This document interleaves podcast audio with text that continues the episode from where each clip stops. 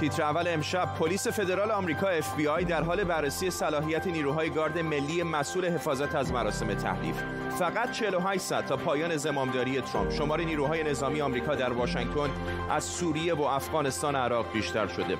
دقایق پیش هم در پی یک آتش سوزی در نزدیکی کنگره همه ساختمان بسته شد. اعضای کنگره پناه گرفتند و تعدادی دیگر از محل تخلیه شدند. جزئیات بیشتر تا لحظات دیگر. مذاکرات مخفی تیم بایدن با دولت ایران و احتمال بازگشت به برجام ادعای شبکه دوازده اسرائیل و رئیس ستاد کل نیروهای مسلح ایران گفته پرواز هواپیماهای بی 52 آمریکا ارزش عملیاتی ندارند. محمد باقری می‌گوید دشمن دچار ترس و واهمه شده. به تیتر اول خوش آمدید.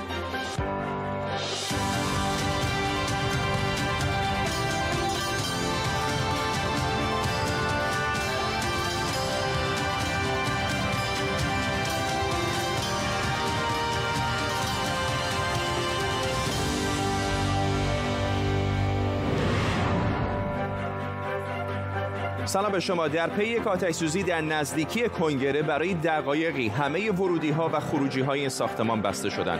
حالا البته مقامات فدرال گفتن تهدیدی متوجه کنگره نیست اما فضای امنیتی بی سابقه ای پایتخت آمریکا رو فرا گرفته. FBI در حال بررسی صلاحیت و سابقه هزاران نفر از نیروهای گارد ملی کسانی که باید مسئول حفاظت امنیت مراسم تحلیف روز چهارشنبه باشند. فقط 48 ساعت به مراسم تحلیف جو بایدن به عنوان 46 امین رئیس جمهوری آمریکا باقی مونده و نگرانی های امنیتی به اوج رسیده. در طول برنامه با تیمی از کارشناسان و خبرنگاران این خبر و خبرهای دیگر رو دنبال می‌کنیم. خبرنگاران ما از اورشلیم و مسکو و واشنگتن با ما خواهند بود. پیش از همه بریم به واشنگتن دی سی. نیوشا سارمی از این شهر با ماست. اول از همه در مورد این اتفاقی بگو که در نزدیکی کنگره افتاد.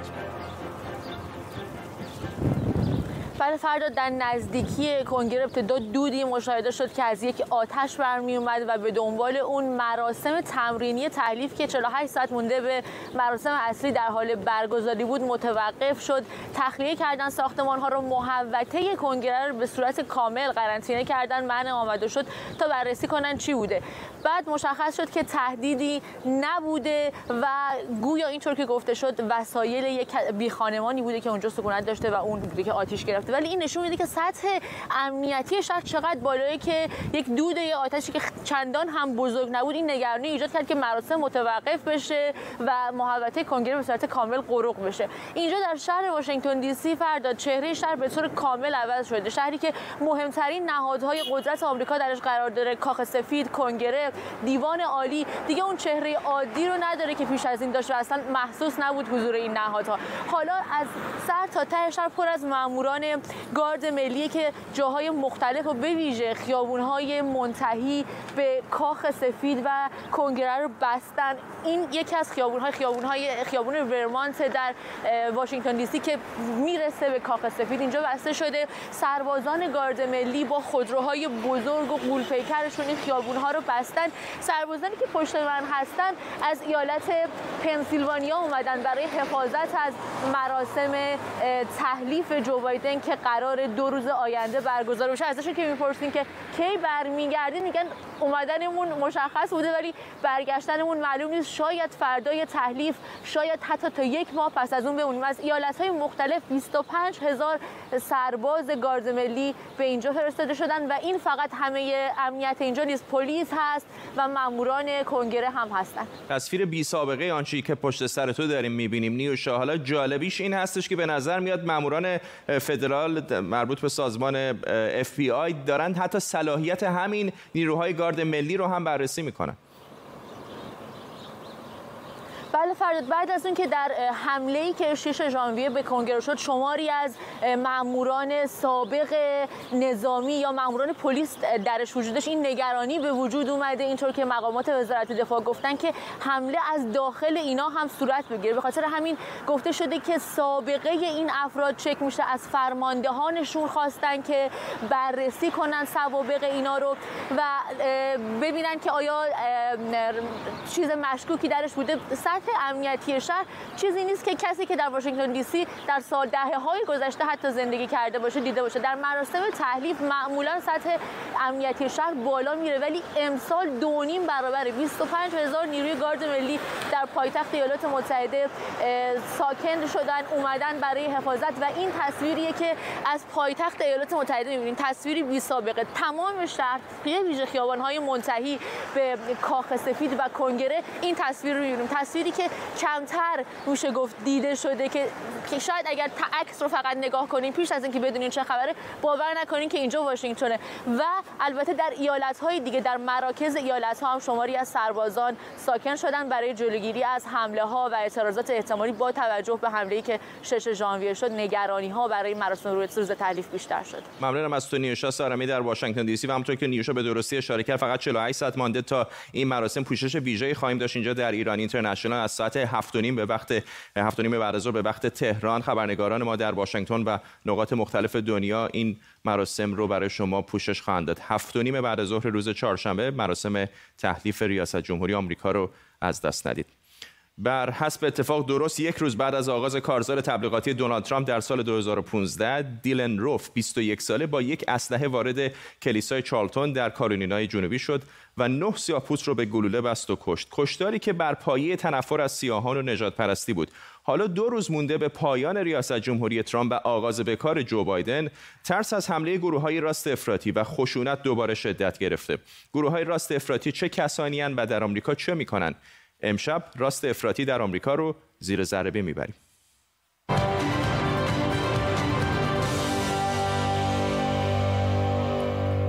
چهارشنبه دو هفته پیش بعد از یورش طرفداران ترامپ به کاخ کنگره یادداشتی روی میز مایک پنس گذاشته شده بود با این عنوان دیر یا زود زمان اجرای عدالت فرا می‌رسه. یادداشتی که به نظر خیلی ها تهدیدی به قتل بود. ترامپ پنس رو به خاطر باطل نکردن نتیجه انتخابات ترسو خطاب کرده بود. گفته میشه نویسنده یادداشت این چهره بوده. جیک انجلی معروف به کیوانان شامن. با بدن برهنه پر از تتو و کلاه پشمی شاخدار رو یکی از طرفداران جنبش کیوانانان کیوانانان از گروه های راست افراطی آمریکان اعتقاد دارند ترامپ اومده تا با شیطان پرستی آدمخوارانی که در رده های بالای رسانه ها و دولت آمریکا حضور دارند مبارزه کنه و حتی اعتقاد دارند هیلاری کلینتون باید اعدام بشه یا مثلا خیلی از سیاستمداران و حتی بازیگران هالیوود رو متهم کردند که در حلقه قاچاق کودکان دست دارند.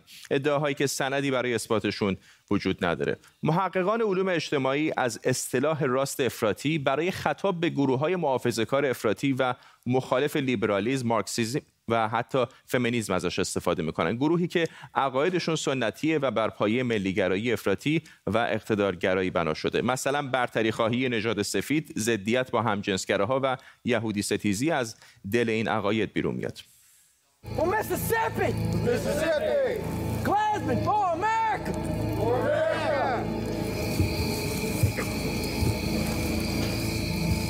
Klansmen, behold the fiery cross, still brilliant. All the troubled history failed to quench its hallowed flame. چند تا از گروه های معروف راست افراطی توی آمریکا اینان کوکلاکس کلن ها یا KKK که با کلاهای مثلثی و لباس های بلندشون شهرت دارن ضدیت اصلیشون با آمریکایی های آفریقایی تباره. Proud Boys یا پسران سربلند یک گروه نوفاشیسته که معمولا تیشرت سیاه و زرد میپوشن با کلاهی که روش نوشته ما آمریکا رو دوباره سربلند می‌کنیم. این گروه توی حمله به ساختمان کنگره هم بودن. به شدت با مهاجران مشکل دارن. جالبه که سردستشون البته یک کوبایی آمریکاییه. آوتکیپرز یا حافظان سوگن یک گروه مسلحه که میشه از لباسای نظامی و مسلسل دستشون توی راهپیمایی ها تشخیصشون داد. البته گروه های راست افراطی به این سه چهار مورد ختم نمیشن. آیا شما حاضرید گروه های راست افراطی رو محکوم کنید؟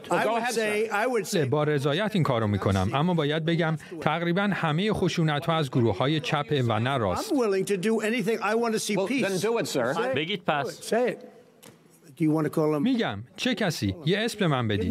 پراود بویز پراود بویز عقب بنشینید و آماده باشید برخلاف تصور معمول آمار نشون میده قربانیان خشونت گروه های راست افراطی از قربانیان گروه های چپ و اسلامیون افراطی در آمریکا بیشتر بودند و قدرت گرفتن راست افراطی همونقدر جدیه که تهدید اسلام افراطی. این جدول نشون میده که از سال 2010 تا همین پارسال 95 نفر در عملیات اسلامگراهای افراطی کشته شدند. در مقابل 117 نفر به دست گروه های راست افراطی یعنی 21 نفر بیشتر. البته این لزوما به معنای این نیست که راست افراطی خشنتره بلکه بیشتر نشون دهنده اینه که در سیاست گذاری ها توجه کمتری بهش شده.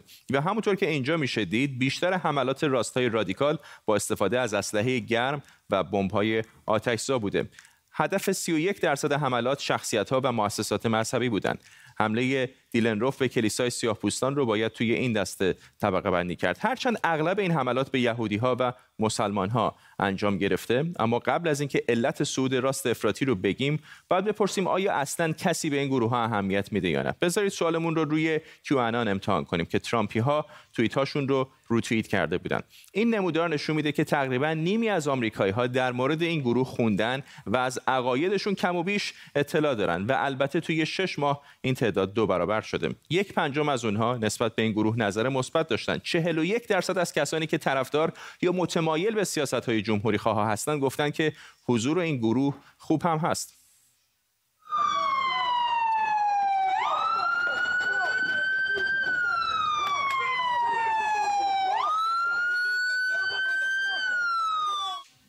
باید گفت که این جنبش های راست افراطی که اخیرا پا گرفتن یک واکنش هم هستند ایده که اعتقاد دارن ارزش های غربی به دست مهاجران مسلمانان و گاهی نخبگان در نخبگان در قدرت در حال از بین رفتن و صدای سازندگان اصیل این ارزش ها اتفاقا به اسم دموکراسی خفه شده. دیدگاه هایی که البته به افراد کشیده شده. شاید بشه چند عامل رو در گسترش جریان راست افراطی برشمرد. اول فضای مجازی و اینترنت که ابزاری برای گسترش عقاید این گروه هاست الگویی که اتفاقا داعش برای یارگیری و انتشار عقایدش ازش استفاده کرده. دوم ارتباطاتی که این گروه ها با هم دارن و الهامی که از هم می‌گیرن یا اتحادی که حول این گفتمان های نجات پرستانه و اقتدار طلبانه شکل می‌گیره. مثلا اعضای گروه راست افراطی رام که مرکزشون در جنوب کالیفرنیا است به آلمان و ایتالیا سفر کردند تا تولد هیتلر رو جشن بگیرن. از عوامل دیگه میشه به حادثه 11 سپتامبر اسلام افراطی مهاجرت لاتین تبارها به آمریکا و شخص اوباما اشاره کرد که به خاطر سیاه بودنش باعث سازماندهی بیشتر برخی از گروه های راست افراطی شد و بالاخره البته انتخاب ترامپ که برخی شعارها و حرفاش به این گفتمان ها نزدیکه و معمولا در سخنرانیهاش نه تنها این گروه ها رو مستقیما محکوم نکرده بلکه گاهی هیزم هم در آتش تعصبشون ریخته.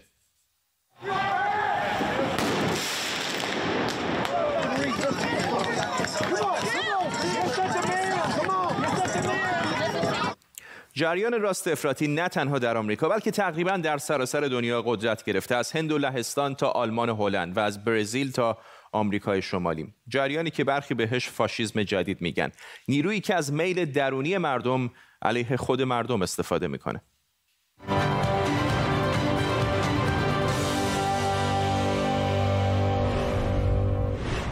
خب تصاویر زنده رو می‌بینید از پایتخت ایالات متحده آمریکا واشنگتن دی سی و ساختمان کنگره.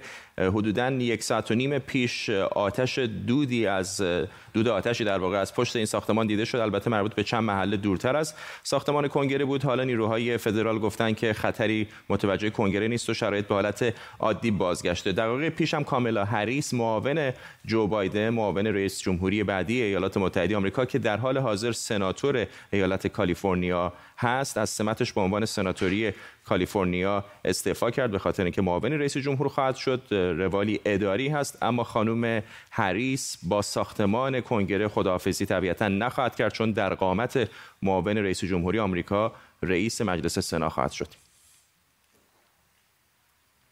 کانال دوازده اسرائیل گزارش داده که مذاکرات پشت پرده بین مقامات دولت آینده جو بایدن با جمهوری اسلامی از همین حالا بر سر بازگشت به برجام شروع شده. با این حال منبعی برای این خبرش ذکر نکرده. 17 نوامبر هم روزنامه نیویورک تایمز گزارش داده بود که معاون وزیر خارجه ایران عباس عراقچی تلاش کرده تا از طریق واسطه ها با تیم بایدن ارتباط برقرار کنه. اشکان صفایی خبرنگار ما در اورشلیم به ما پیوسته. اشکان چه جزئیات بیشتری می‌دونیم در مورد این مذاکراتی که البته تا اینجای کار فقط همین کانال دوازده اسرائیل بهش اشاره کرده. بله خب این گزارش رو کانال 12 پریشب منتشر کرد گفت که یک مذاکرات اولیه‌ای در این زمینه آغاز شده بین تیم ترامپ و ایران و گفت که اسرائیل رو هم در جریان این موضوع قرار دادن. اما باید گفت که ساعتی بعد از اینکه این گزارش منتشر شد باراک راوید خبرنگار ارشد اسرائیلی گفت که مقاماتی درون تیم در واقع بایدن به او گفتند که این خبر دروغ است و هیچ مذاکری در این زمینه انجام نشده. اما خود بایدن وعده یکی از وعده های انتخاباتیش بازگشت برجام بوده و افرادی هم که برای پست هایی در سیاست خارجی در نظر گرفته کسانی هستند که یا در مذاکرات برای رسیدن برجام شرکت داشتن یا حامیان پروپاگورس اون بودن مانند انتونی بلینکن که قرار هست وزیر خارجه بشه و هم همچنین وندی شرمن که قرار هست معاون وزیر خارجه بشه. از اون طرف خب اسرائیل مخالف این موضوع هست اما در یک گزارشی در روزهای اخیر در بلومبرگ گفته شده بود که بایدن اگرچه می‌خواد با اسرائیل روابط سازنده ای داشته باشه اما اجازه نمیده که سیاست های کلیش در واقع مورد مذاکره با اسرائیل قرار بگیره. اشکان صفایی در اورشلیم ممنونم هستم. محمد باغری رئیس ستاد کل نیروهای مسلح ایران امروز گفته نیروهای مسلح در اوج آمادگی و طی 20 روز گذشته بیش از ده مورد رزمایش عملیاتی داشتند. اون همینطور گفته پرواز دو هواپیمای بی 52 آمریکا به روی منطقه ارزش عملیاتی قابل توجهی نداره و برای پاسخ به تمام تهدیدات دشمن هم کاملا آماده هستیم. فرزین ندیمی تحلیلگر امور دفاعی و امنیتی در مؤسسه واشنگتن از پایتخت آمریکا به ما پیوسته. آقای ندیمی تمام این پروازهای بی 52 و عملیات دیگری که آمریکا در منطقه انجام داد به نظر میاد که برای در واقع مهار ایران بوده که اقدامی نکنه. ولی در عین حال ایران هم در این مدت کم مانور انجام نداده. بله. از, از هر دو طرف داره تلاش میشه که بازدارندگی رو تقویت بکنن. ایالات متحده هواپیمای بی 52 فرستاده که برخلاف گفته های آقای باقری ارزش عملیاتی داره. یعنی اگر کار به جای برسه که از این هواپیماها لازم بشه برای پرتاب موشک های کروز به سمت ایران استفاده بشه هر کدوم از این هواپیما می‌تونن 20 موشک کروز رو با برد 1100 کیلومتر به سمت هدفشون در داخل خاک ایران شلیک بکنن و این کار می‌تونن از بالای آسمان ریاض انجام بدن. یا از شمال عربستان انجام بدن. و خیلی راحت تمام تاسیسات اتمی ایران و حتی شهر تهران رو در برد خودشون داشته باشن. بدون اینکه برد موشک‌های پدافند هوایی ایران حتی بتونه به گردشون برسه. این یک واقعیته. از, از طرف دیگه خب ایران در یک بازه زمانی خیلی کوتاه بیش از ده رزمایش جنگی انجام داده. با استفاده از انواع سلاح‌ها و بهترین و جدیدترین تسلیحات و تکنولوژی نظامی که ایران در سال اخیر تکامل بخشیده نشون میده که ایران هم چقدر نگران هست از شرایط موجود و در مورد رزمایش پیامبر اعظم برای نمونه من باید عرض بکنم خدمتتون که از زمانی که این رزمایش شروع شد در سال 1385 این سال 2006 تقریبا فقط هر سال یک بار این, این رزمایش انجام گرفت. شاید غیر از همون سال اول. ولی الان می‌بینید که در یک سال دو بار این رزمایش انجام گرفته. این یک بار در تابستان و یک بار الان. و سپاه داره تمام موشک های شفته خودش رو به, رخ دشمن بالقوه می‌کشه. نشون میده که ایران هم خیلی نگران است ممنونم از شما. فرزین ندیمی از واشنگتن دی سی با ما. امروز یک گروه از معترضان به وضعیت بورس در تهران تجمع کردن یه نگاهی به آمارهای مرتبط به بورس در این اواخر. بندازیم. در حالی که گفته میشه وضعیت بورس در تابستان امسال به نسبت زمستان پارسال بهتر بوده و شاخصهاش تقریبا سه برابر شده. امروز شاخص های بورس با یک افت حدود 37 هزار تایی به یک میلیون و 150 هزار واحد رسیدن و چهره بورس همچنان قرمز موند. و به این ترتیب به قول کسایی که در بورس هستند بازم وضعیت بورس خرسی شد. یعنی همین وضعیتی که الان می‌بینید فروش بسیار در برابر خرید کم. دلیل افت شدید بورس در ایران رو برخی به این عوامل مرتبط می‌دونن. عرضه زیاد توسط شرکت های حقوقی و بیثباتی اقتصادی. هادی چابوشی روزنامه‌نگار اقتصادی از روم با ماست. آقای چابوشی به گمان شما دلیل اصلی چه است؟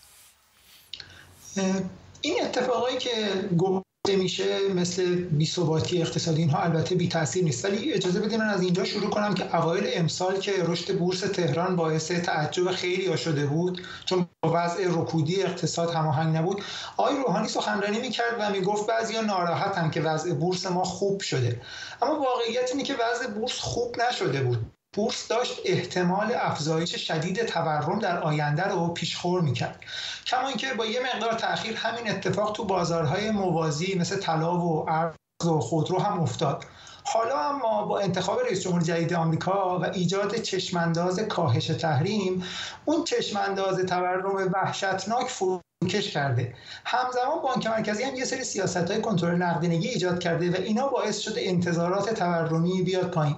بنابراین همه بازارهای دارایی تو ایران چند هفته است که نزولی و بورس هم پیشتاز این رونده. ممنونم از شما هادی چابوشی از روم با ما. کرونا از پس اجداهای شرق که بر نیومده هیچ کار و کاسبیش هم رونق داده. حالا که سال 2020 تموم شده آمارهای منتشر شده اطلاعات دقیقتری هم به ما از حال و هوای روز از حال و هوا از حال و روز اقتصاد چین میدن چین در سال در سال کرونا زده 2020 با رشد تولید ناخالص ملی دو دهم درصدیش تنها کشوری از گروه کشورهای با اقتصاد بزرگ بود که رشد اقتصادی قابل توجهی داشت. رشد اقتصادی اروپا بر اساس برآورد بانک جهانی منفی 7.4 دهم و ایالات متحده آمریکا منهای 5.4 دهم درصد بوده. در واقع چین به سرعت تونست شاخ غول کرونا رو بشکنه و رشد اقتصادیش رو نجات بده. صندوق بین‌المللی پول پیش بینی می‌کنه که آمریکا و اروپا تا پایان سال از نظر تولید ناخالص ملی وضعیتشون بهتر میشه و به حدود 4 درصد می‌رسن. در حالی که چین به بیش از 8 درصد می‌رسه. در حالی که اروپا و آمریکا پاییز رو در حال دست و پنجه نرم کردن با کرونا بودن چین به سرعت تولیداتش رو افزایش داده بود و با 6.5 درصد تولید ناخالص ملی همه رقبا رو پشت سر گذاشت. وقتی تمام زمینه های فعالیت, فعالیت های اقتصادی مثل بورس و بازار مسکن در اروپا و آمریکا در رکود بود در چین سرمایه گذاری در دارایی های ثابت دو نه دهم درصد و بازار مسکن 7 درصد رشد داشته. بورس چین هم با رونق چشمگیری روبرو بوده و صادراتش 18 درصد افزایش داشته. حسن منصور اقتصاددان از برنموت با ماست. آقای منصور این اقتصاد چین آیا مگه وابسته نیست به درخواست ها و تقاضاهایی که از بازارهای بزرگی مثل ایالات متحده آمریکا و اروپا میاد؟ در شرایطی که اینجا در رکود هستن چطور چینی ها می‌تونن همچنان به رشدشون ادامه بدن؟ برز سلام. ببینید این رقم رشدی که اعلام کردید در گزارشتون این مربوط به یک سال حدود دو ممیز سه یعنی چینی که به طور متوسط 6 و نیم هفت درصد رشد داشت الان برای یک سال دو ممیز سه ولی در فصل آخر امسال حدود 6 و نیم درصد. این نشون میده که روند رشد اونجا برگشته و اگر ادامه پیدا بکنه و اگر دوباره خیزشی از کرونا پیدا نشه اونجا در نتیجه به روال سابق برمیگرده. این قضیه در مورد اروپا آمریکا حدود یک سال طول خواهد کشید تا بتونن دوباره به رشد برسن. ولی این رقم نشان دهنده آن نیست که در واقع اقتصاد در داخل برای همه رونق گرفته. برای اینکه طبقات متوسط و پایین اینا قدرت خریدشون همینطوری منفی مونده. یعنی حدود چهار درصد منفی گزارش شده. این افزایش در میان پولدارها و ثروتمندهای چینه و این نشون میده که اون شکاف به اصطلاح طبقه در میان جامعه چین افزایش پیدا می‌کنه و این مایه نگرانی خود چینی ها هست. ممنونم از شما حسن منصور اقتصاددان از برنموت ماما الکسی ناوالنی منتقد سرسخت پوتین دیشب به محض ورود به مسکو دستگیر شد و حالا امروز گفته شده باید به مدت سی روز در بازداشت باشه. بازداشت ناوالنی واکنش های بین‌المللی زیادی داشته و مقامات بعضی کشورها خواسته آزادی فوری و بدون قید و شرط ناوالنی و حتی اعمال تحریم های تازه علیه روسیه شدن بازجویی او هم از ساعتی پیش شروع شده. مصدق پارسا خبرنگار ما از مسکو با ماست. مصدق دیدم در توییترش آقای ناوالنی فعال بوده. چه می‌دونیم در مورد بازداشت او و سرنوشتی که در انتظار او هست؟ سرنوشتی که در انتظار آقای ناوالنی در حال حاضر سی روز بازداشت و بعد هم دادگاهی که تصمیم می‌گیره که حبس تعلیقی آقای ناوالنی رو به حبس واقعی بدل بکنه یا نکن دادگاه گفته شده در 29 ژانویه برگزار خواهد شد.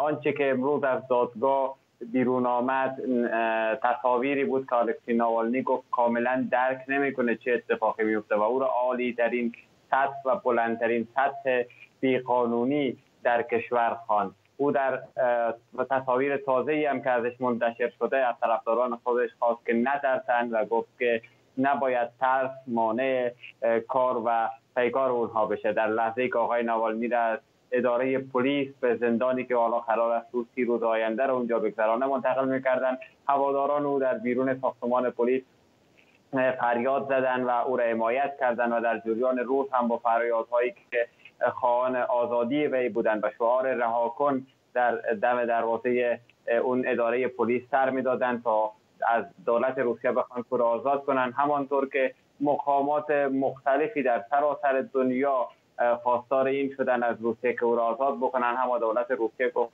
که کشورهای غربی می‌خواهند که اون بحران سیاسی که در کشورهای خودشان وجود داره و شکست مدل لیبرال توسعه را حالا اینطوری توجه ها را ازش دور بسازن و همه توجه ها را معطوف بسازن به الکسی ناوالنی. به حال اولین حکم دادگاهی که امروز در درون اداره پلیس برگزار شد و الکسی ناوالنی کاملا معترض بود به این و همچنان معترض بود که خبرنگاران نتانسته بودن راه پیدا بکنن به دادگاه خودش.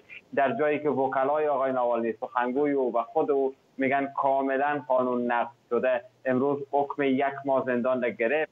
حالا باید منتظر ماند که در ادامه چه خواهد شد. مصدق پارسا در مسکو ممنونم از تو. خب به این ترتیب می‌رسیم به پایان تیتر اول. دوباره یادآوری کنم که چهارشنبه پوشش ویژه ما رو برای مراسم تحریف ریاست جمهوری آمریکا ساعت هفت نیم تهران از دست ندین. تا برنامه بعدی بدرود.